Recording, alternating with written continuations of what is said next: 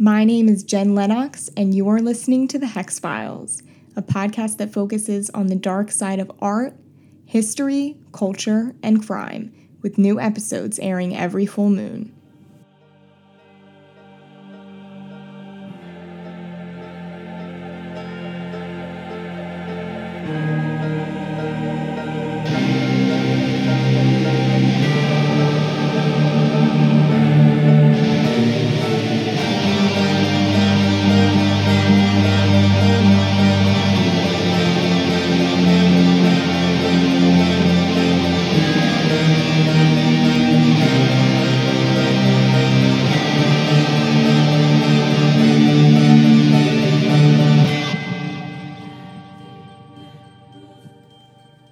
Welcome to the Hex Files podcast. Thank you guys so much for tuning in with me today. So, the moon is full in Aquarius tonight, um, but there's a couple other full or special things about this full moon that I just wanted to share with you guys. So, it's the first central lunar eclipse since June 15th, 2011, and it will actually be the longest lunar eclipse of the century. It's pretty cool.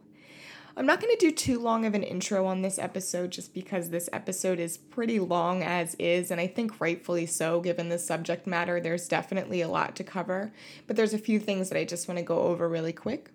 Those of you who are familiar with the podcast may already know that we also have a blog as well, which can be found at hexfilescollective.com. It's a blog that I write with a few friends of mine, hence the word collective. Um, we put up cool content pretty regularly. Uh, my friend Tess does a weekly feature uh, that you may already be familiar with called Murder Monday. And now we also have a new weekly feature, Weird Wednesday. Um, there's a couple uh, posts up there already. I did an article on death and mourning traditions in the Victorian era, and then Steve recently wrote a post about a city in California where the dead actually outnumber the living a thousand to one. So if that sounds like it's something that's up your alley, definitely head over to hexfilescollective.com and check those out. And be sure to check back in regularly because, like I said, we post content up there all the time, including those two weekly features. And then we also now have stickers. So if you guys want to get your hands on one of those, all you have to do is write us a review either on iTunes or Stitcher. Take a screenshot of it and send that along with your mailing address to us, and we'll send you a sticker. You can send that to us either on Instagram or by email. Our Instagram handle is at Hexfiles Collective, and our email is admin at hexfilescollective.com. That's all I've got for you guys. Before the episode begins, here's just a quick word from our friends over at Southern Spirits Podcast. Hey y'all, I'm Leah Lawrence. I'm her husband, Mitch Lawrence. And we host the Southern Spirits Podcast. Each week we'll sip on a Southern brewed craft beer or wine and toss back a Southern distilled liquor, and I'll let y'all know how I feel about them with a review. And after we are good and tipsy, I'll bust out a couple of strange, spooky tales from the American South. We are all about true crimes, mysteries, paranormal activity, and cryptozoology. Basically, if it's southern and boozy, we'll drink it, and if it's southern and weird, we'll talk about it. So join us as we drink our way through the folklore of the South. Find the Southern Spirits Podcast on your favorite podcast platform. Bye, y'all. Hi, everyone. Welcome to another episode of the Hex Files. Happy full moon. Uh, we have a pretty cool episode for you guys today. Um, we've actually been waiting to do this episode for quite some time. A lot of research went into this one. Um, I have my friend Erica here with me today, so go ahead and say hi, Erica. Hi, everybody. So tonight we're going to be doing um, our episode is going to be on Columbine, which I know even to this day, even though it's been 20 years, is still a bit of a controversial topic. And I'll just explain really quick why I kind of felt so compelled. Excuse me, uh, so compelled to do this episode, I, you know, started reading Dave Cullen's book Columbine, which if you have not read that book, you absolutely have to. It's so interesting, and he did such an incredible job writing it. But what I found when I started reading it is that a lot of the things that I thought I knew about Columbine are actually not true because the media definitely went crazy with this case and everything just got totally warped. So everything that I thought I knew was almost not true. So I kind of felt as though I needed to do this episode to kind of clear the air for a lot of people who, like me, didn't necessarily understand uh, the truth behind this tragedy. And Erica, I reached out to you because I know that you also kind of have this fascination with this case. I mean, I don't even know if you can call it a case per se, but I know that you had a fascination, you know, with Columbine. So do you want to speak to that at all? Yeah, I honestly don't know what it is. You know, obviously, you and I both are very much into anything with serial killers or murders or, or that type of homicidal behavior. But since I first, since it happened, probably something has always stuck out to me about this in particular, and I honestly, to this day, cannot pinpoint why. But maybe it's because of I'm so intrigued by Dylan and Eric's motives um, the, the time it took place, the the media frenzy, everything with the church that went into it, it just turned into it was a tragedy from the start, but it turned into literally one of the biggest things ever. And I'm pretty sure it was Fox or CNN's highest rated news story ever in existence. So yes. that just shows the impact that it, it has had on us culturally considering at this point in our country there are school shootings like I feel like once a week at this point. Absolutely. I mean, it's You know? it's insane to think how much so much of this information still resonates today because this really was one of you know I obviously there were school shootings before this occurred, but you're right about the media frenzy. I mean, this just blew everything up and nothing was really ever the same after Columbine happened and now we're still kind of dealing with this trickling down of these issues that kind of really started with Columbine. Yeah, I mean there were there were definitely a handful of, of school shootings that weren't really reported on the level this was, and you know like the main the main um, thing they wanted to copy was was Timothy McVeigh's Oklahoma bombing. That's what they were aiming for, um, and I can only imagine if if their plan had went through, what could have potentially happened. But it's just it, it just I don't know what it is about this that you like you said there's still so many unanswered questions 20 years later and it still has such an impact that um, on on its 19th anniversary they had a walk of survivors of one of the most recent school shootings so it just shows that it, it has just played a huge part on you know my life growing up and, and the culture that we live in today really Absolutely. And I don't want to touch on this too much because I know people can be kind of sensitive or whatever. But it's amazing to know that, you know, Columbine happened 20 years ago and there are probably so many things that could have been done to prevent all these school shootings that we've seen since. And I think that there's something really to be said about that. But again, you know, people people get upset when anyone seems to bring up anything you know political anymore so you know we'll Of course. focus And it's, I don't want to either. It's just in the realm of you know, a, like you know, a school shooting, and I and I clump them together. Every situation's different, but in the end, it's it's a school shooting. So Absolutely. And not to mention, there are people who commit these shootings who still talk about Eric and Dylan to this day, which is also something that's pretty terrifying. It just, again, show, goes to show how much this tragedy really resonated with the world. And a lot of these kids now, I mean, these school shootings that are taking place now, you know, these kids were probably not even born when Columbine happened, you know? no, no, they definitely definitely were not. Most of them were not. And if they and if they were, they were they were babies. Yeah, exactly. Ugh, crazy. All right, so let's go ahead and get into it. We'll start with the culprits, I guess. I don't know how else to address these kids.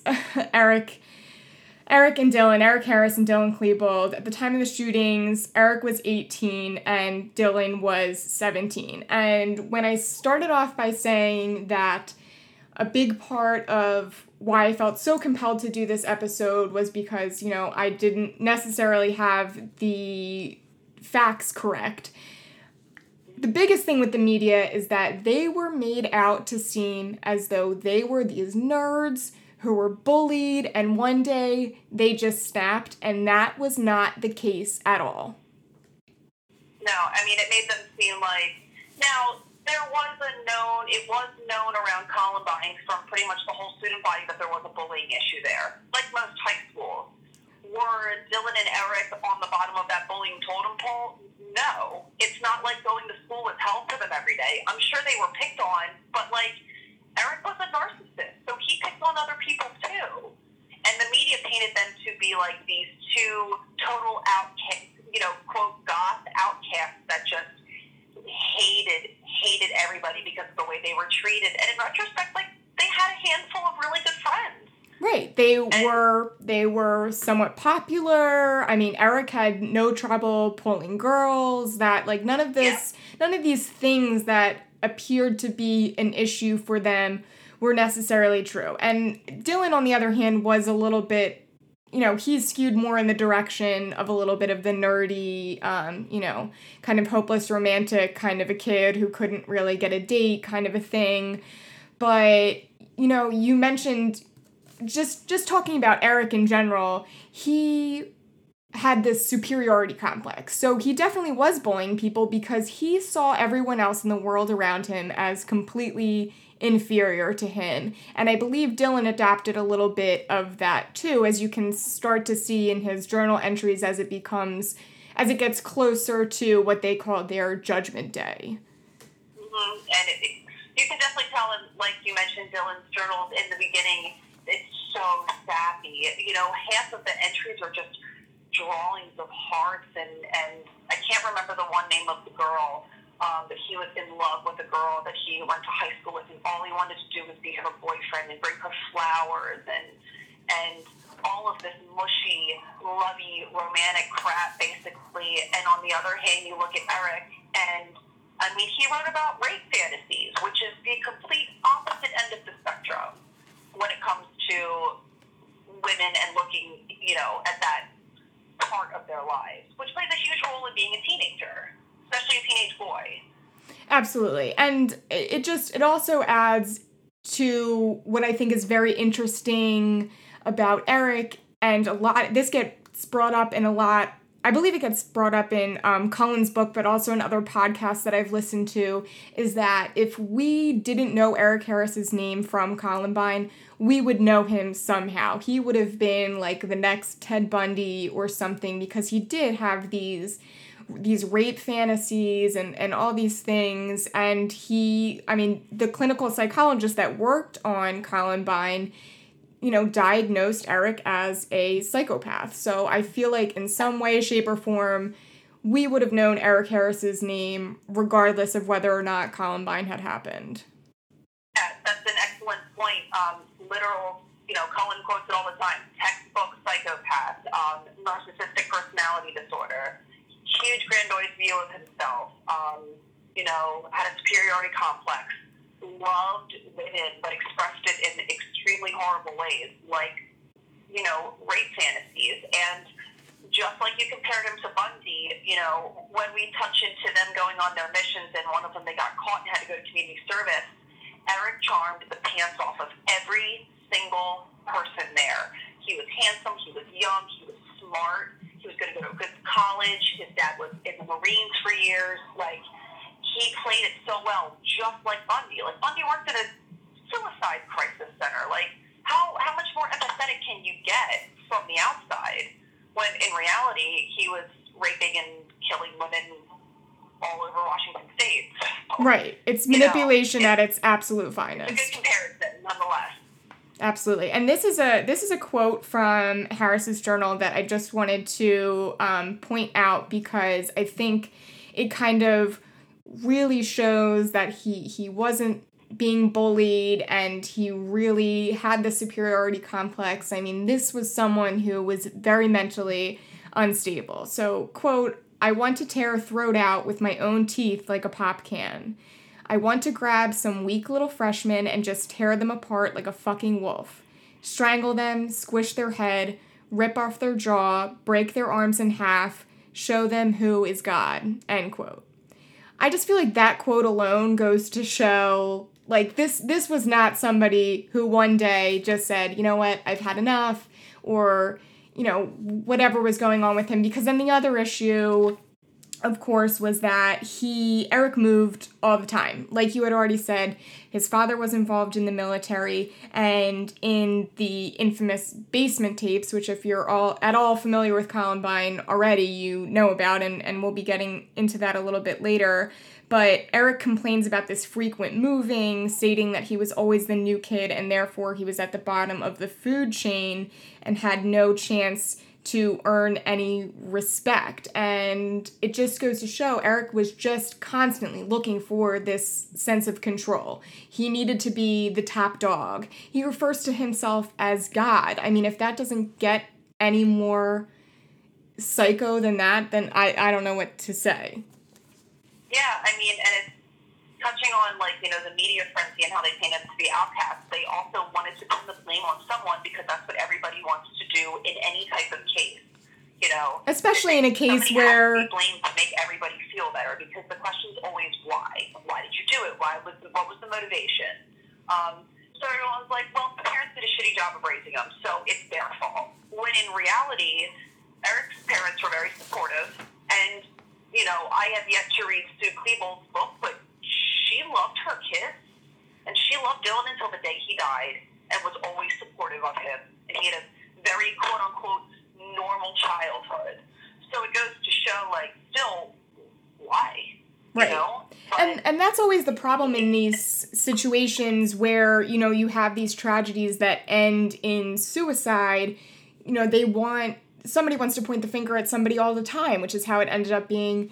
It became the parents and um, the Matrix films and uh, Marilyn Manson, all of which, you know, the parents we've already kind of touched on, but you know, the Matrix and Marilyn Manson and all these things, they didn't even, they weren't even expressing that they were fans of, of this, of Marilyn Manson or the Matrix. And it's just so interesting how, you know, people will do and say whatever just so that they can go to bed at night thinking that they've found someone to blame in a situation like this. Just because they can't yeah. blame they they can't really blame the people who actually did it because they're not around to suffer the consequences of their actions. Yeah, exactly. There's nothing there's nothing else to say about that exactly.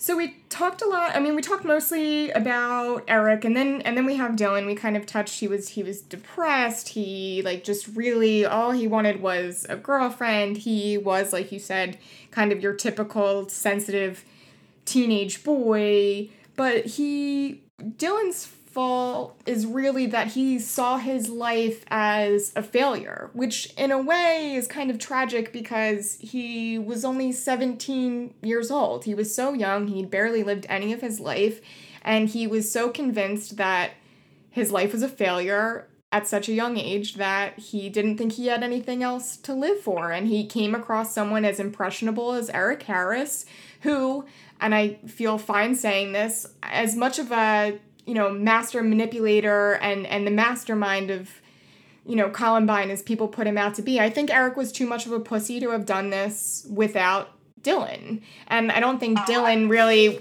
Dylan wasn't necessarily involved very much, but I think Eric just felt better having somebody by his side.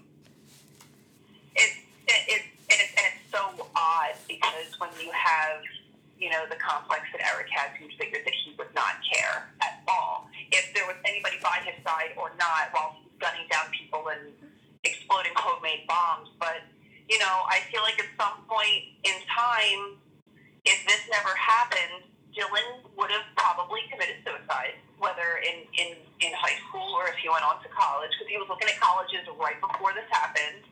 Um, but I feel like Eric would have made the news somehow in some awful way, and I think Dylan would have quietly slipped away, harming physically harming nobody. You know, I think this. that he- Eric put these very horrible ideas in Dylan's already very depressed, impressionable head, and almost almost like a minion because Dylan followed Eric everywhere, and you can see. I, I wish I could watch the basement tapes, which we obviously know we can't. But even Cullen constantly said during the tapes, and, and even footage that you can see, Dylan is always searching for Eric's approval. You can just look it up to see if Eric nods yes or, or just approves of his actions constantly. Yeah, and Dylan was even described by people who knew him as being a quote unquote follower. It's just that was the nature of who Dylan was, and he just so happened to get linked up with the very wrong person. So let's talk a little bit about the like events leading up to the shootings and you know, I you did kind of touch on this very briefly, but they had what were called these missions, quote unquote, that were basically them just going around and committing mischief. Um, so they did have multiple run ins with the law, and they were on the authorities' radar before Columbine even happened. In on January 30th of 1998, Dylan and Eric were caught stealing items out of a van and they went to that juvenile diversion program that you had talked about where they Eric at least passed with flying colors because he feigned all this regret. He even got an early release from the program because they thought he had turned around so much. Again, just a master manipulator. He wrote this letter to the victim um, of their theft, the guy who owned the van, that was like full of this bullshit empathy. But meanwhile, he's writing journal entries around the same time, which include the following passage. And again, I'm going to just quote him directly because I mean, his words are mind blowing. Um, so, quote, Isn't America supposed to be the land of the free?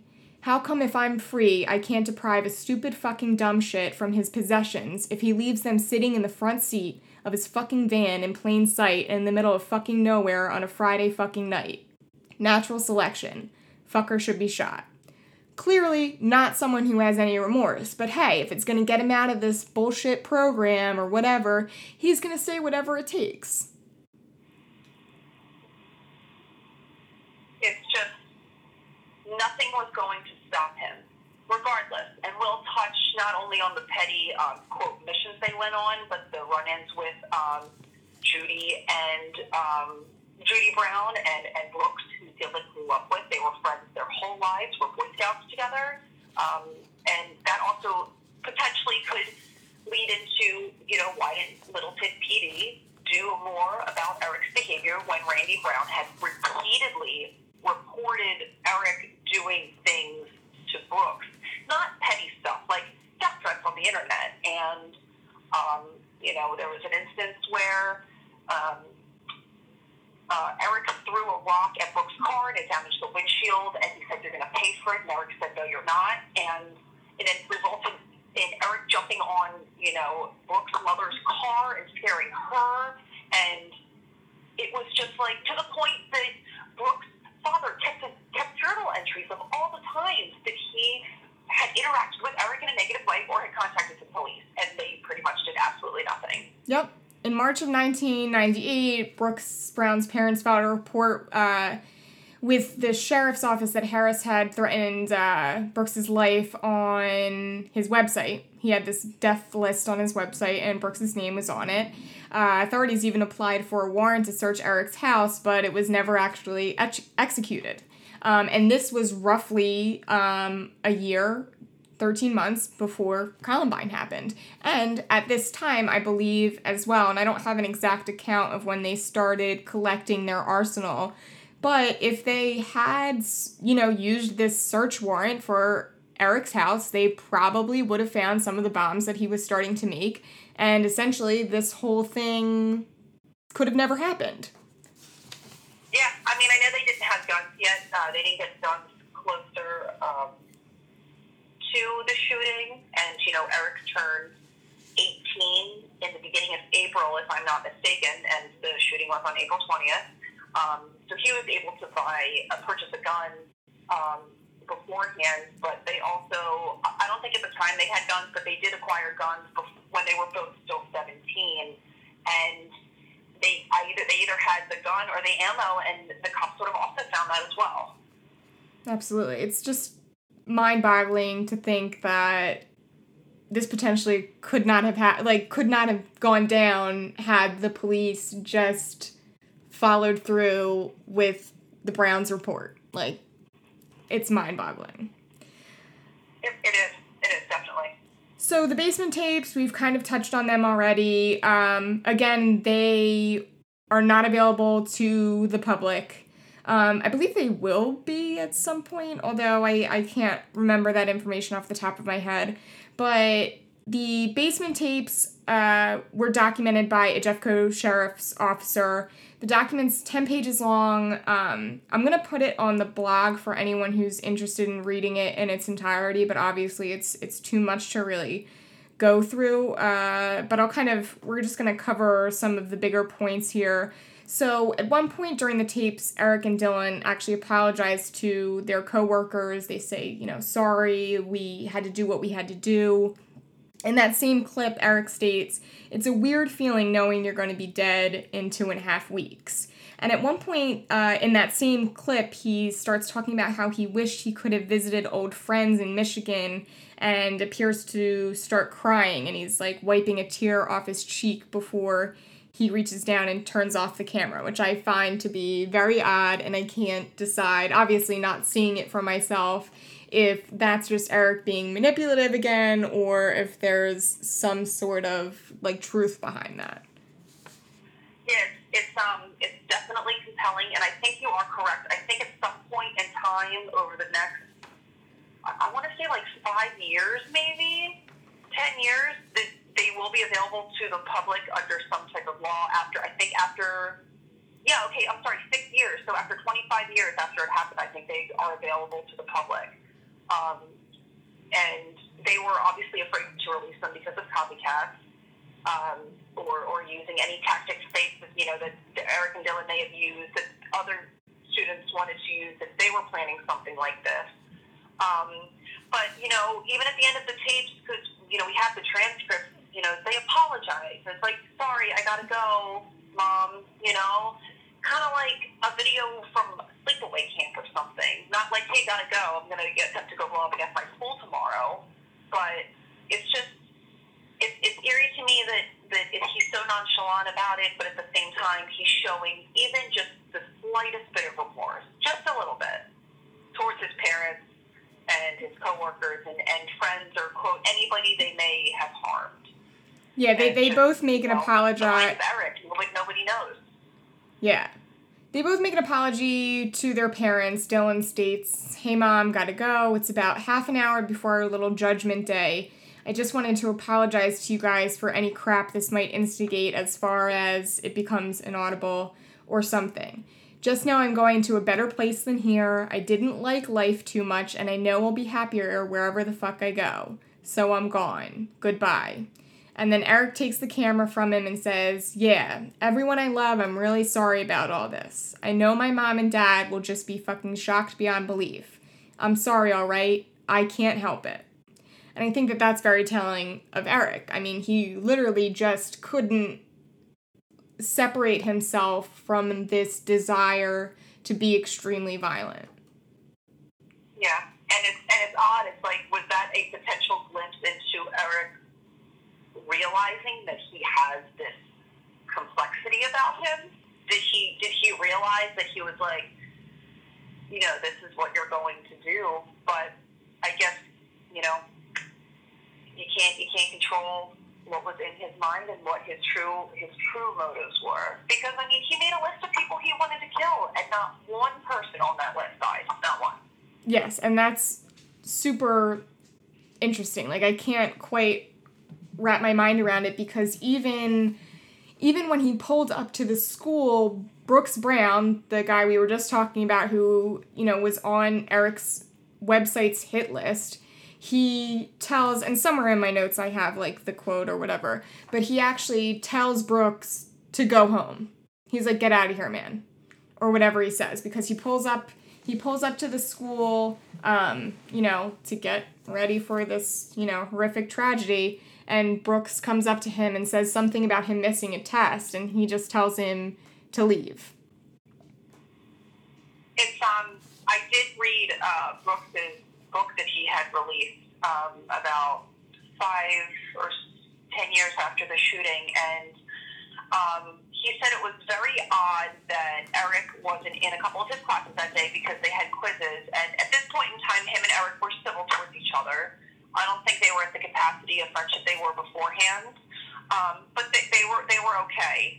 And you know, finally around sometime, obviously in the in the um, late morning, they Eric pulled up to school and Brooks was outside smoking a cigarette. Went up and was like, "Hey, where the fuck are you? Like, we had a quiz in um, philosophy today," and he knew Eric loved philosophy. Go figure.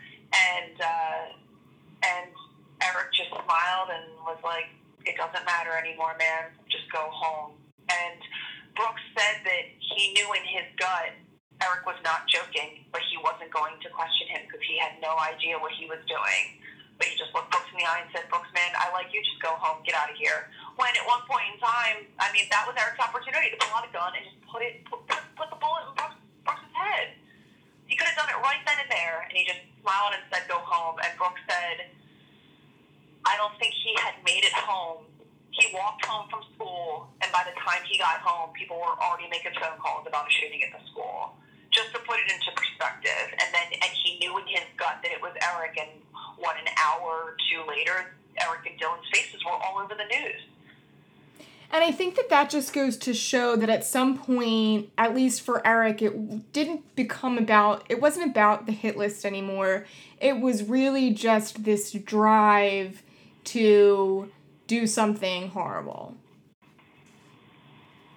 I don't think he would have been satisfied with life until he did something to that capacity. And I truly wish this had never happened. But if I feel like if it didn't, or he hadn't committed suicide at the end because he said he refused to go out by cops, he'd rather take his own life, then he would have done something. I think he would have done things even worse. And there's not not much worse than than shooting kids in a school but I think he would have just terrorized a lot more people if he had the opportunity to. Oh, absolutely.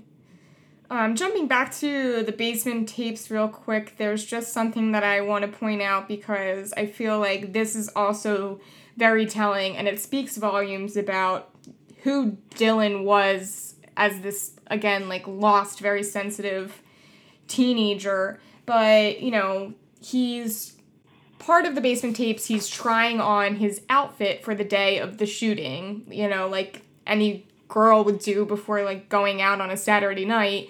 And just like a girl might say, he's, you know, looking at himself in the mirror and complaining, saying, I'm fat on this side.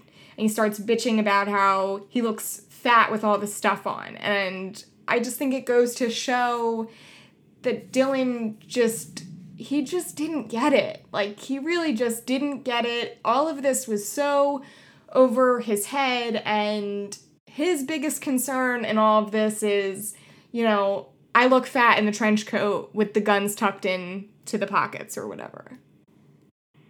Yeah, it's crazy that he was more concerned about his appearance from a self conscious point of view as opposed to hey, does it look like I'm holding a bunch of weapons in my coat and we'll get caught? You know, it's crazy that that's not his, his thought process. It's, man, if I run into a, a cute girl, she's going to think I look bad. It's like, oh my God. What, what a glimpse of being a teenager when you're when you're plotting to to commit one of the worst crimes in history, you know? And that's where his priorities lie is, you know, do I look okay in my in my outfit to shoot up my school and kill, you know, all these people. So the plan for the day was that they wanted to upstage Waco and the Oklahoma City bombing. So they specifically chose April 19th because, you know, it was the anniversary of the Oklahoma City bombing, it was the anniversary of Waco, and as it turns out, they're not able to get their ammunition that day. So they, you know, they do it instead on April 20th. So again, um, you know, part of this whole skewed uh, reality surrounding the Columbine case is a lot of people think that they did it on purpose on April 20th because it was Hitler's birthday. But again, this is just a myth. They wanted to do it on April 19th and they couldn't because they didn't have the resources yet.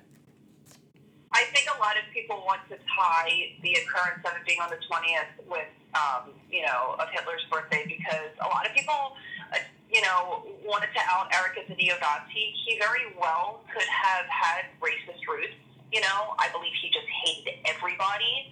Um, but I think he also he was very into German culture. He loved German bands. You know what I mean? He loved um, KMFDM and Rammstein, and he could understand what they were saying. He he could speak German very well. Um, and I think he was just into pissing people off, you know, because he, I don't think he had swastikas on, he may have had swastikas on things, but he like hailed Hitler and wanted to piss people off. And in a lot of his journal entries, he used a lot of racial slurs aiming at everybody, but at the same time, he, he, he hated everybody. He truly hated everybody. He just viewed everyone as being beneath him, which is a very dangerous mindset to have, especially in an 18 year old boy. It, it, it makes you think when it really set in you know, we don't know much because he moved around so often. And, you know, if he was in a set spot like Dylan, you know, I feel like we could know maybe a little bit more about him growing up, but because he bounced around literally all over the country until he settled in Colorado. I think he was in eighth grade, maybe seventh or eighth grade. Um, but that's a lot. That's moving around your whole life, not having stable friendships and, and building trusting relationships with people is crushing. My friends are some of the most important aspects in my life. I can't imagine not having that stability growing up. Absolutely. It leads you to wonder if, you know, if he had a more stable environment or he wasn't always kind of searching for this feeling of belonging somewhere, if it would have had a difference on, you know, his mental outlook. We never know. So, fortunately, I suppose, I mean, this is a tragedy regardless, but, you know, Eric and Dylan were not able to achieve the amount of tragedy of Waco or the Oklahoma City bombing, but that was essentially the plan. So, the plan of the day was that they were going to set off a bomb in the park that was going to serve as a distraction and get authorities away from the school. Then they were going to detonate two propane bombs in the cafeteria to kill the hundreds of students that were eating lunch, as well as the ones who were in the library above the cafeteria. While everyone was swarming for the exits, they were going to gun down the remaining students, and then last but not least, they were going to ram their cars, which were loaded with more propane explosives, into arriving first responders, TV news teams, and police. But as we all know, we should be glad, I guess, that Eric Harris sucked at making bombs because fortunately most of the bombs didn't go off, which led to a lot less carnage than what they had intended. Yeah, which is interesting because, like we said, Eric was a very smart kid, like most psychopaths. Uh, very charming, very intelligent. Eric was a smart kid. So, and, and his dad had, you know, intense, you know, military training. So it's, it's, it's odd to me that Eric royally fucked up at this. I mean, not one of them, one of them ended up going off when nobody was in the uh, cafeteria at one point. But, uh, you know, he, he really, really fucked up because their, their end count was 13 when it could have been, oh, hundreds, hundreds and hundreds and hundreds. Absolutely. So their their total arsenal um, was two sawed off shotguns, uh, two nine millimeter guns, um, 99 bombs, including two 20 pound propane bombs and the two booby trap bombs that were in their cars. So, and I'm trying, I don't know that I necessarily wrote down notes on any of this, but again, we kind of touched on this. They were not old enough until like Eric turned 18 right before the shootings to purchase any guns. So I believe, and correct me if I'm wrong, was it Dylan's prom date that actually went to the gun show with them and she was 18 and she signed off on the purchase of the guns? You are absolutely correct. Her name was Robin Anderson. Um, she went to the prom with Dylan on April 17th, 1999, which is was three days before the shooting, which they were planning too. So it's just crazy to think that um, Robin had unknowingly purchased a gun and gone to the prom with one of the killers, and within 72 hours, you know, there would be a slaughtering at her school. It's just crazy to think that. You know, she was interrogated by police afterwards, and she ended up being let go because she, she I, I, I truly believe she had no inkling on, you know, anything that was going to happen. Oh, absolutely. I definitely don't think she knew at all. I want to say they told her it was for a hunting trip. Yes, and then and um, they had taken some friends out into the woods at one point um, to like shoot um, bowling pins and quote work on their uh, aim for hunting and you know you know going to the to the shooting range and stuff like that. Just you know typical hobby stuff. Not crossing their, her mind that you know if anything would escalate to how it did. Yeah, I think she thought it was completely recreational. We have to remember too. I mean, it, I guess it's hard for us to really think about because we live in the Philadelphia area and it's like more urban. But I mean, this is like rural Colorado. That's what people do for fun. I think they go out in the woods and they shoot and they hunt. So nothing was really fishy about this to her. Yeah, you know, if somebody you know who was particularly in inner city that I knew didn't really hunt, you know, asked me to do that, it would raise suspicion. But out there, and at that point in time, it was, you know, I feel like culturally it was completely different for being in that part of the country. And they purchased the guns at a gun show, and again, I, I should I should have written some of this stuff down, but they something about there's some law with the gun shows or something where you don't need to have a license in order to purchase guns through this like traveling show. So it, it, this is also a, a very creepy coincidence. Um, I was watching um, a special, of course, a special on Columbine that I had yet to see, and uh, Daniel Mauser's father, and Daniel Mauser was, I believe, one of the children killed in the library. Um, he had cracked out at dinner a couple weeks prior to the shooting and said, Hey, Dad, uh, I learned about something called the Brady Bill loophole today. And it's where um, it's a gap in laws for, like you said, traveling, you know, hand, um, I'm sorry, gun shows where you can legally purchase a handgun, um, you know, I think without certain transfers and, and records and whatnot. And oddly enough, one of the, the guns purchased through this loophole was the gun that killed him. It's it's just like unfathomable. It's just hard to believe that such a loophole even existed. Yeah, and it's, I, I remember watching the interview of his father just, you know, and his, and his dad didn't really want to go out and protest anything, but he is now a huge, um, you know, leader in, in, in safety and, and gun control. And like you said, we don't want to touch on political topics, but um, you know, I think knowing that your killed, your your your kid was killed by a gun that was purchased not thoroughly is obviously even more heart wrenching than losing a child, let alone, you know. Oh, one hundred percent. So here we are, the day of the shootings.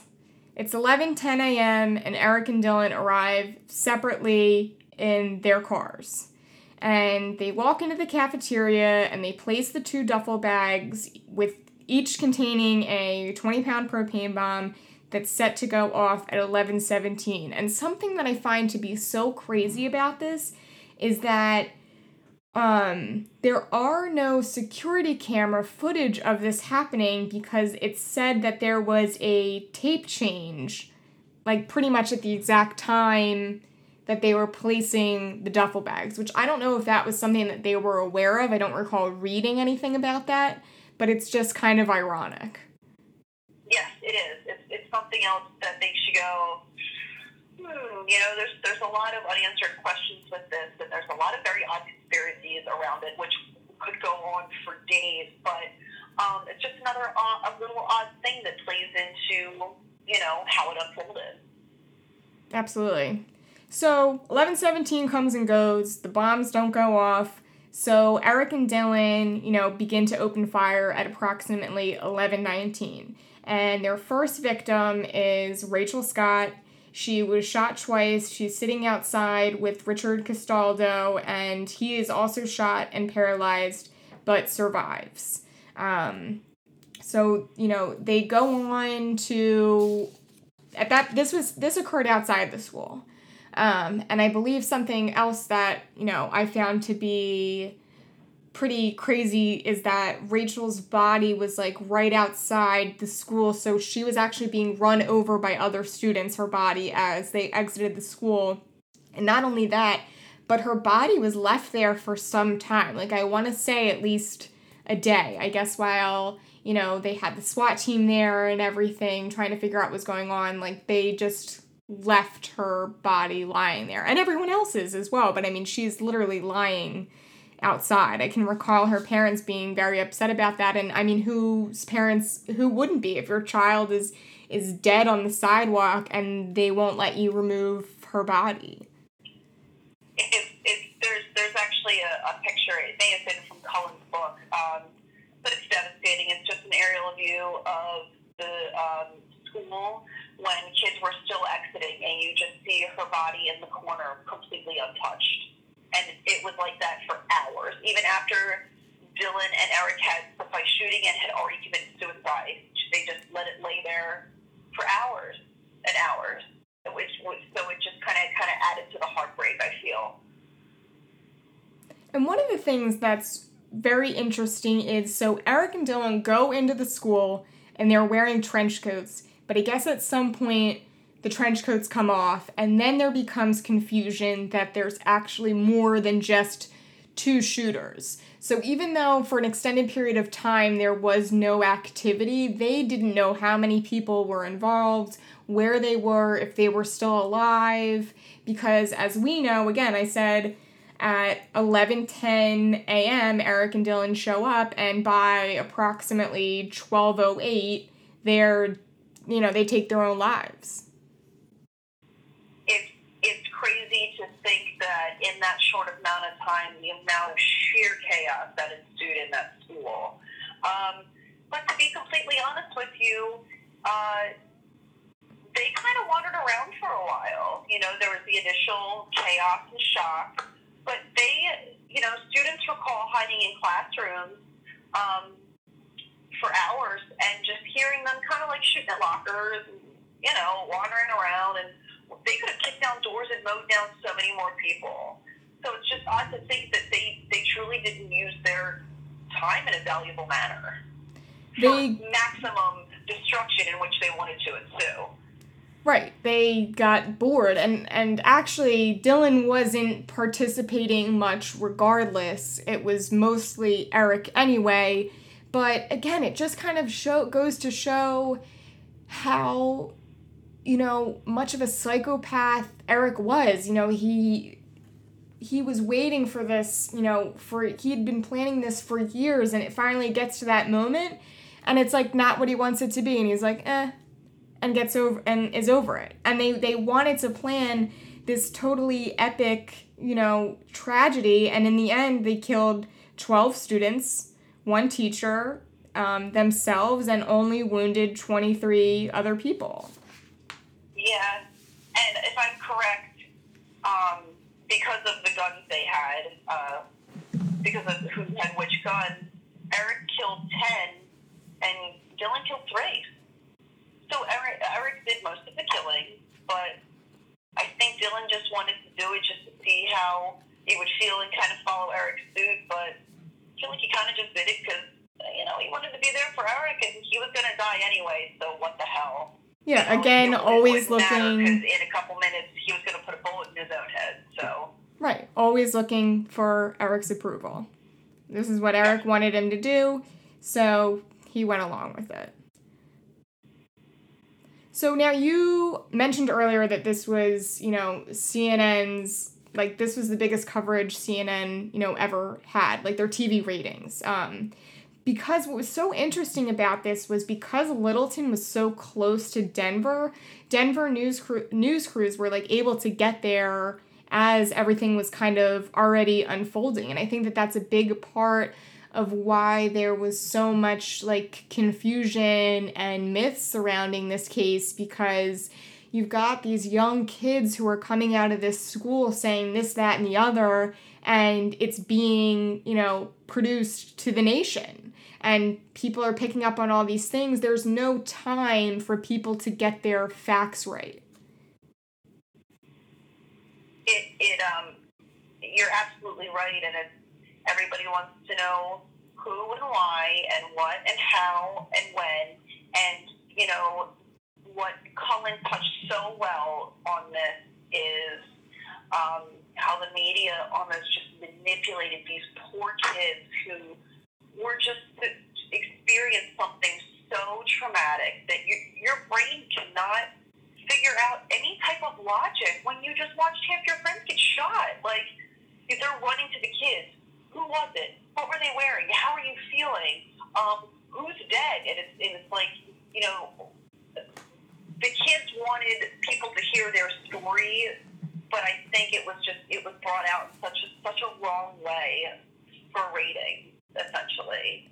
They absolutely had no time to process what was even happening before they had a microphone and a camera in their face, you know, asking them what happened. They don't even know what happened. They're probably they're all in complete shock and yet they're being forced to kind of process that information without you know any parental support or anything like that just strangers in their face you know what just happened you're right after watching their friends get murdered right in front of their face you know and, and it goes into touch about you know the trench coat mafia which which we now all know they had absolutely nothing to do with it uh, Dylan and Eric wore trench coats because they looked badass and they could conceal weapons.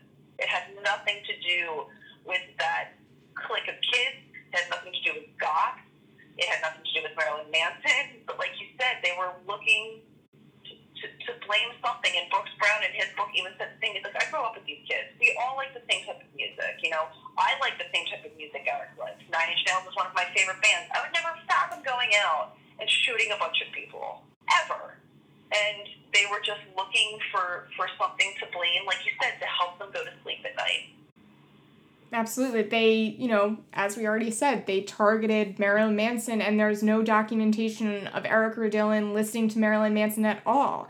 They do confirm that, you know, they were fans of KMFDM and Rammstein, and um, they played the video game Doom. But again, I don't believe that music or video games influence people to make these types of decisions because how many people out there listen to these I mean these are popular bands that's a popular video game and then you have these two idiots who go and shoot up their school and all of a sudden it gets ruined for everyone. And, you know, Marilyn Manson even said in an interview last year that the Columbine era destroyed his entire career.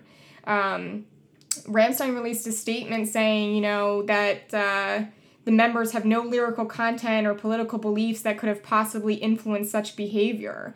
Uh, members of Rammstein have children of their own in whom they continually strive to instill healthy and nonviolent values, and that was their statement after it occurred. It just, you can't possibly put the blame on something like this.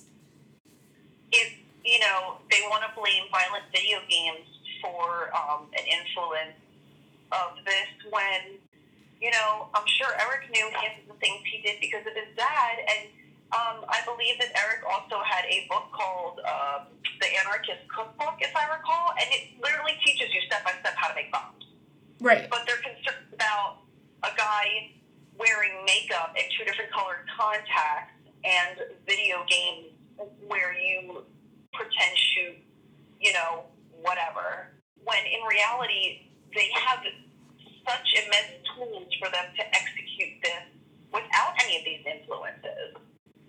Yeah, you're hearing so much more about Marilyn Manson, than you're hearing about this loophole at the gun show. You know, let's think about what actually led to these kids getting these guns. It wasn't because they listened to Marilyn Manson, it was because they went to a gun show where they were allowed to purchase guns without a license. Friends. Um, I believe Dylan had attempted to, but was denied. And once he was denied purchase, is when Robin Anderson purchased the guns for them. Um, and then we all know they had been working on little pipe bombs and um, you know, crickets, I believe they're called, and things like that. But you know, once Eric turned 18, it was it was game over, and um, you know, even though he had been in trouble with the law, um, he was still able to legally purchase. Um, but you know, he had a he had a sawed-off shotgun in which he named Arlene, and like Dylan had a Tech Nine at one point. Like that's insane. A 17 year old kid with a Tech Nine. Right who's writing about how depressed he is in his journal. Like, it's just a recipe for disaster. 100%. So, and, you know, I'm no, I'm no gun person, but, uh, you know, it's a very, I believe it's a very powerful weapon to have in the hands of someone who, you know, truly wanted to harm themselves and, and other people. Right, like they can't even rent a car, but they're purchasing guns at a gun show. It's just, it's so wild to me. So we know that the carnage left behind was not what they wanted it to be, fortunately, but you know, there was a lot that came out of, you know, the few people that they did um, either murder or wound, um, you know, that kind of caused another more controversy in this case, um, one of which being the whole thing with Cassie Bernall. So, with everything going on inside this tragedy, for some reason, I don't know why this gets to me so much. It's just so bizarre to me. So, again, anyone who's already familiar with Columbine will know 17 year old Cassie Bernall. She's one of the 10 victims of the library, and the library is where most of, uh, you know, the killings took place. That was the area of the most carnage. And, you know, supposedly, as the story goes, Dylan had a gun pointed in her face, asked her if she believed in God. She says yes. Dylan pulls the trigger and kills her. Then all which the we learn that potentially that might not be the case. Yeah, I mean, you've got people worldwide singing Cassie's praises for being a religious martyr, and then all of a sudden it comes to light that she was not the girl who had been willing to die for her belief in God. It was actually um, it was actually a girl named Valeen Schnurr, and I'm probably butchering her last name, she was shot. Um, apparently, you know, before the exchange about God even occurred. But unlike Cassie, she did survive, and this was brought to light by Emily Wyant, who was a girl hiding under the table with Cassie. And this whole thing came from a student named Craig who had heard the interaction mistaken and mistakenly thought it was Cassie saying it and not Val. So again, he gets out of the library, the news cameras are in his face, and he tells the story saying, Oh, this girl Cassie said this, and then all of a sudden it completely blows up, spreads like wildfire, and you know, none of it is even true. And her mom goes on to write this best selling book called She Said Yes The Unlikely Martyrdom of Cassie Bernall, and it's all based on something that isn't even true. It's and it's um it's crazy. I saw an interview later with Val, and she said, and this hit me too, um, with like, you know, there was a lot of uh, gatherings at churches because uh, you know religion pretty much ran uh, Littleton, and that at that point, and um, well, churches were almost fighting had kids come in and, and you know to help cope. But uh, Val said at one point in time that there was more damage done to her life because of what the evangelical Christians did with this case than the actual shooting itself. And it goes into play how, pe- pe- you know, I'm not religious whatsoever, Um, but how the church ran with this story and made it into something it, it wasn't and did horrible things to other people um, to the point that it scarred them even more than, you know, the, uh, the actual shooting itself. Yeah, they refused to accept that it wasn't her and that this hadn't happened, you know, because again, they had made it this huge deal and it just it comes down again to all these myths surrounding Columbine because going into reading Cullen's book, I thought that this was a true thing and turns out nope, wasn't Cassie, never happened. I mean, it did happen, but certainly not in the way that it was thought to be. And, you know, I can recall reading Cullen's book and they were talking about Cassie's mom, and in a lot of ways, her writing this book was how she, you know, coped with the death of her daughter, and then she has to find out she wrote this book for nothing. Yeah, that's got to be heavy too, and, and, and I can only imagine how any of these parents feel with any any victim of any shooting. Um, but it, it probably was heartbreaking that you know this was something that she probably always convinced for herself that happened, and, and her daughter went out in a in a brave and peaceful and religious way, when in reality. It, it, it didn't happen that way, and unfortunately, she was she was slaughtered under a library table, which is horrible to say. Yeah, everything she thought she knew about her daughter's death was not true. Which is even more devastating, I feel like, than it happening in the first place. Absolutely. Like, not only do you have to deal with that, but then you have to also deal with the controversy of, you know, finding out that, you know, it didn't happen the way that you thought you, it did, even after, you know, having written a book about it. Another um, student death that really struck me was Patrick Ireland. Um, he was referred to as the boy in the window. Um, you know, local media arrived in the thralls of this tragedy, and his escape from the school was broadcast live to the country. And, you know, not for the faint of heart, but I will put the video up on the blog as well, in addition to the transcripts for the basement tapes. But this is hard to watch, man. I mean, first of all, let me just say he he suffered two gunshots to the head and one to the leg, and these knocked him unconscious. He eventually did regain consciousness and he spent 3 hours dragging his critically injured body toward the window of the library. The whole time, which is I'm sure why it took him 3 hours, he's going in and out of consciousness because he's lost so much blood. He eventually makes it to the window gets the attention of the SWAT team and basically rolls himself over the broken glass of the window and into their arms. And it's being broadcast live on television for everyone to watch. And it's just absolutely excruciating. It, it's so rough. It's so rough. And it's crazy that the one image I have of Columbine from when I came home from school that day, 99, I was in eighth, ninth grade. Um, I came home from school that day. I already knew it happened, but I turned the TV on and I watched him being drug out the window. And that was when it was like, oh my God, this is not just something that happened. Like, this is what I just came from. I just came from high school. This is, that could have been one of my friends. And, um, It could have been because I was the same age too.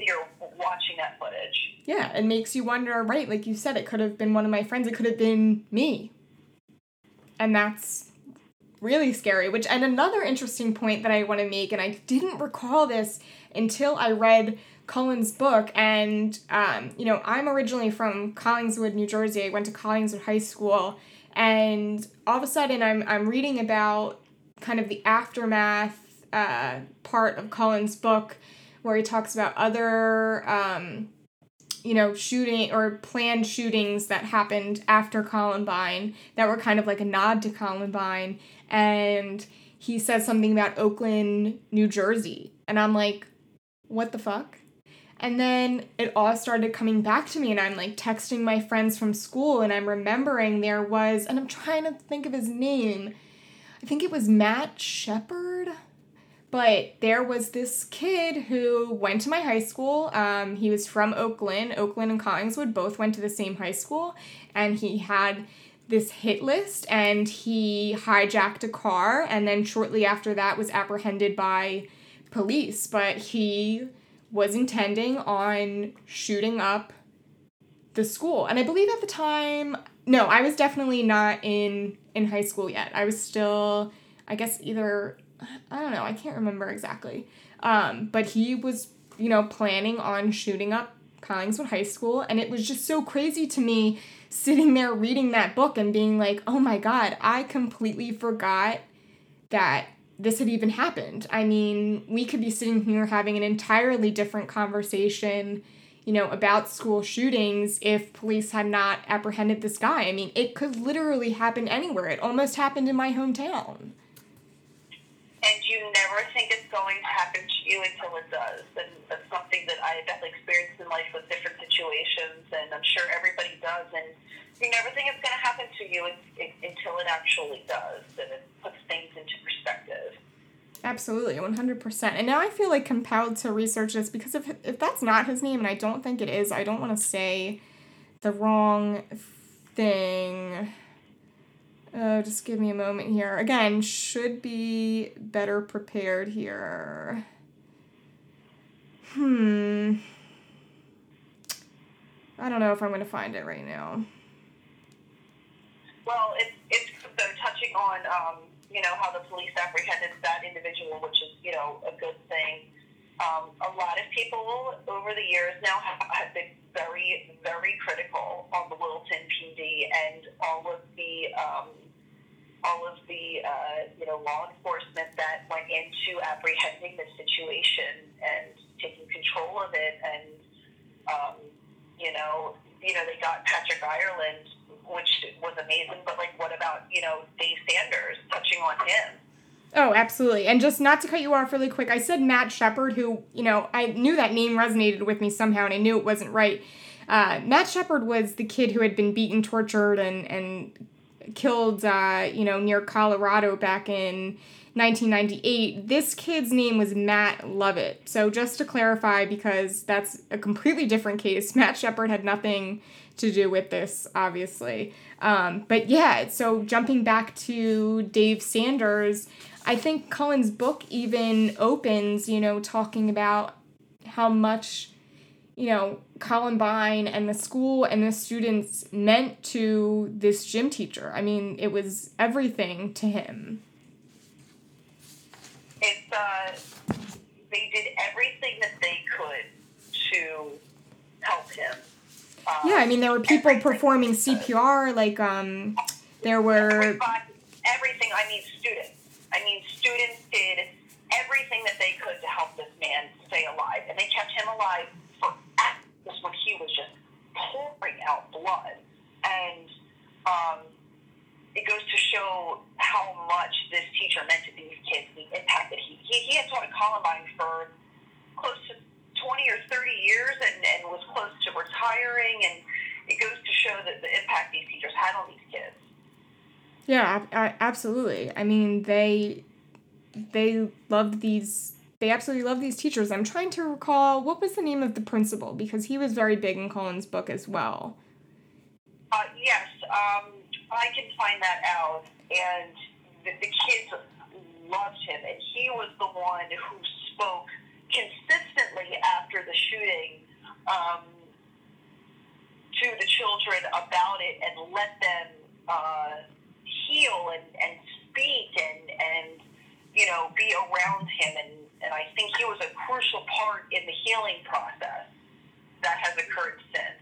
Yeah, and Dave Sanders, the teacher who passed, was his best friend. So not only does he have to experience this tragedy at school and he loses, you know, students are killed, but not only one of his staff members, but his best friend is killed as well. And and of course the controversy surrounding Dave Sanders' death was that, you know, there was so much hesitancy that happened. I mean, the SWAT team was there and they just wouldn't enter the school.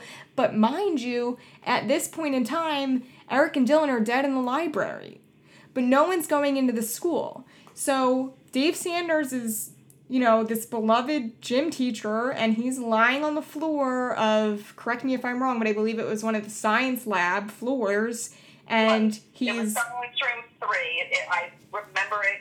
Just Cullen repeated it consistently in the book. Uh, science room three, and also Frank DeAngelis is the name of the principal that was um, current during Columbine, and he retired only three or four years ago. So he definitely stayed around afterwards. And I believe I can recall in Cullen's book, they talked about he really battled with whether or not he was going to return as the principal. And I'm glad to see that he did. And I didn't know that he had just retired recently. So I think that's really good to hear because I think it it leaves a lot for the students to kind of like look up to and he didn't give up on them and he didn't just leave. it shows the love that he had for that school and that he needed to be there for them. He, he needed to. And I remember, I recall Cullen saying that uh, Frank's wife was like, they need you out there, man. They need you. Go speak to them. Go let them speak to you. You are their principal. You have always guided them. Why would you not guide them now? And he's like, you're right. This is what I'm supposed to do. And I applaud him immensely as a human being for what he has done for those kids. Absolutely. Um, but I just want to touch back on on Dave Sanders. So you know he's he's there in the he's there in the science lab, and you know they're performing CPR, and they've called nine one one on multiple occasions in reference to his condition. They were told help is on the way, and no one ever came.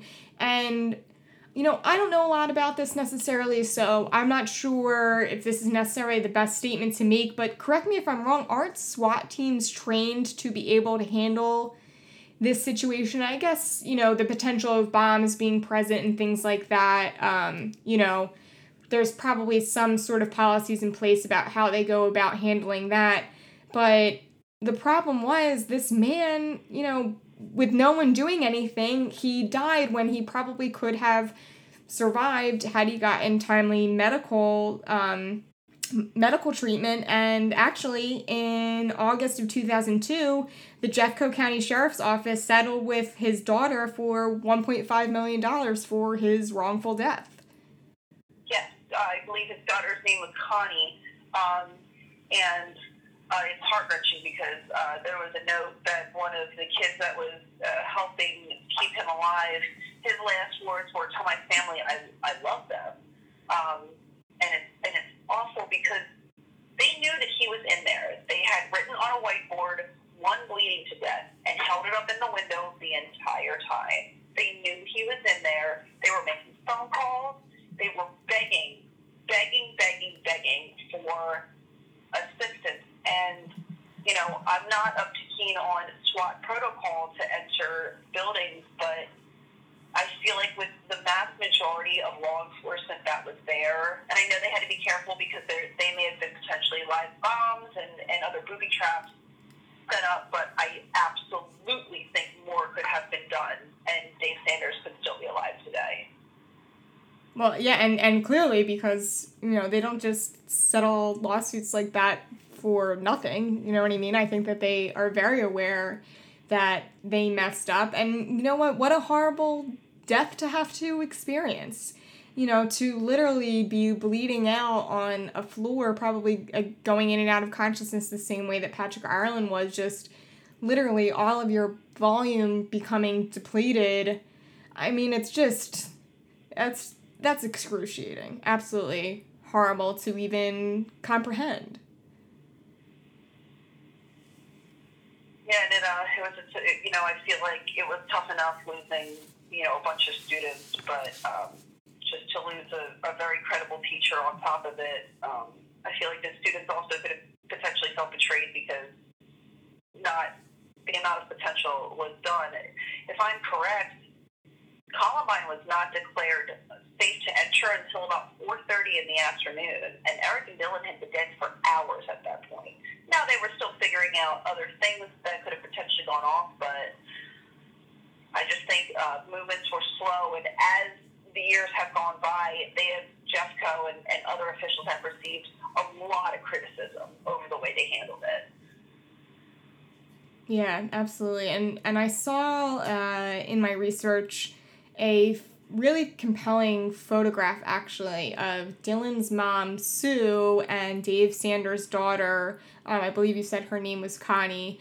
Um, at the Columbine like memorial site, and they're actually holding each other. And I think that there's something really powerful to be said about that.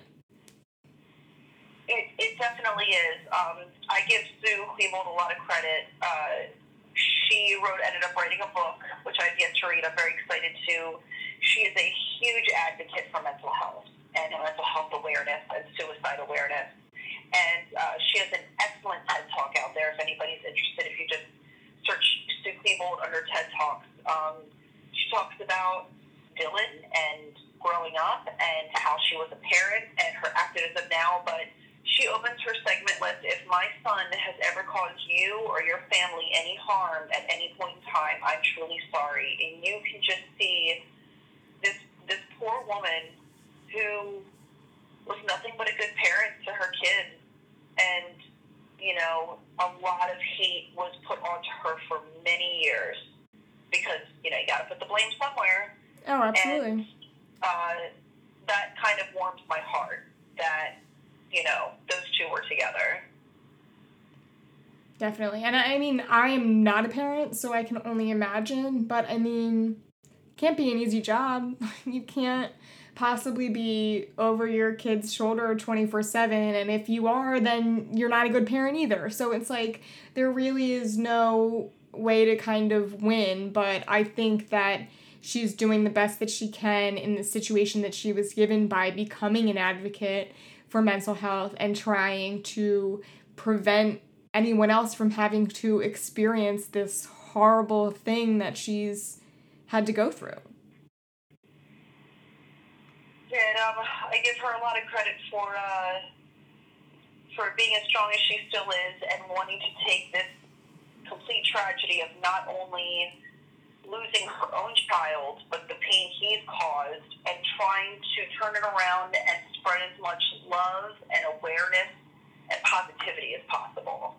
Which I feel like is the only way you can do with something like this is bring awareness and in hopes that this doesn't happen again.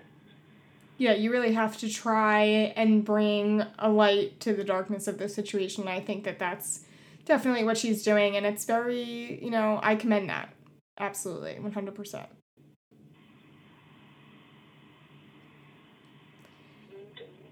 All right. Well, I don't know, Erica, if you have anything else that you want to add, but I think we kind of covered everything. We pretty much touched on everything. Um, you know, I'll eagerly be waiting the next five or so years for those basement tapes to be released just because I think it'll be like a closing chapter on really, you know, why why they did it, and we could use it as tools to help prevent it. And I hate saying that our streak since 1999 in this country of school shootings has not been great. Um, so hopefully, with every one more victim, we can push to have something done about it. Definitely. I mean something something needs to be done because you know, we can't keep losing kids like this. I mean, it's hard enough seeing people reach untimely deaths as it is, let alone kids who are in high school. And I mean, I think everyone who has experienced high school can agree that it's not I mean, there are some people, don't get me wrong, who thought high school was the greatest thing that ever happened to them. But me personally, you know, high school wasn't easy. I can only imagine what it's like to be a high school student now and on top of everything else that they have to deal with, especially in the age of technology and social media that they have now. But now you have to go to school and wonder, you know, is that the last time I'm going to say, you know, goodbye to my mom and dad? It's, it's definitely horrifying. Um, you know, my full time job is a, being a kindergarten teacher, and I know, you know, that's not high school, but from a safety standpoint, I feel so safe when I am in my classroom, and school should be safe. You should feel safe while you're getting an education. And the fact that these kids have a legitimate worry for teenagers in the United States in 2018 is dying in high school because of getting shot is blows my mind. It's unfathomable that we're even like having conversation to sit here and talk about this. You know, you you want to wonder, eh, you know, what what if things were different and we were sitting here and we were having this conversation about Columbine and and talking about, you know, everything that went into effect to prevent something like this from ever happening again. Yet here we are 20 years later and I find it odd when I turn on the news and you know there isn't a school shooting. And not that this not that this is a school shooting, but I just right before we started this episode and we are recording it, it won't get released until, you know, the end of July, but I just saw on my cell phone before I gave you a call that there was a shooting at a newspaper in Maryland. It just is it's never it feels as though it's never going to end. Scary that something that tragic pops up on your phone and you kind of don't even flinch because you're so used to hearing about it. And, you know, Columbine rocked this country, but there, there now has been deadlier shootings since Columbine, and we're just kind of like, wow, that sucks. And our reaction should never be that. right. Absolutely. And, and even in the Virginia Tech shooting, which I think is still considered to be the deadliest school shooting to this day. Um, and I, I can't remember the shooter's name off the top of my head, but he like looked up to Eric and Dylan. So you have to kind of think about it and you have to kind of think about it in terms of, you know, they and I'm not saying that it wouldn't have happened if Columbine hadn't happened, but I mean, he's sitting there saying that he was like looking up to Eric and Dylan. Like, come on. Uh, yes, the Virginia Tech uh, shooter killed 32 people and wounded 17, and he had stated leading up to it um, that he really looked up to Eric and Dylan and their views on life and and uh, how they executed their things. And there have been multiple attempted copycats that were luckily stopped beforehand, but it's safe to say that Eric and Dylan have single-handedly heavily influenced a lot of young minds on how to handle your problems when that's not how you handle them. Not at all. Not at all. I think we pretty much covered everything, though. All right, Erica, thank you so much for coming on today. That was a really great episode. I think we covered pretty much everything. And of course, you know, got to get some of our, our views out there as well because awareness kind of, it not kind of, it really needs to be brought to light in this situation. I mean, something absolutely has to be done. And I'm not saying that this podcast episode is going to make that happen, but, you know, here we are 20 years later, still reflecting back on Columbine and, you know, wondering where, you know, things went wrong. Absolutely. And hopefully, sooner than later, uh, we make some serious progression on making sure that this isn't a normal occurrence. For sure. All right. Well, thanks again, Erica. I really appreciate you coming on. Um, it was awesome. Yeah, thanks. Anytime, Jen. Thank you for having me. Absolutely. A big thank you again to Erica for joining me on this episode, and thank you guys so much for tuning in. A couple quick reminders before we end. Don't forget to check out our blog at hexfilescollective.com for tons of cool content in between podcast episodes. If you write us a review on iTunes or Stitcher and send it to us along with your mailing address, we'll send you one of our awesome stickers designed by our friend JP. And then don't forget to check out our friends over at Southern Spirits Podcast, Leah and Mitch. Their episodes are hilarious and amazing. I love their Southern accents. And uh, I'll see you guys again next month when the moon is full. Bye now.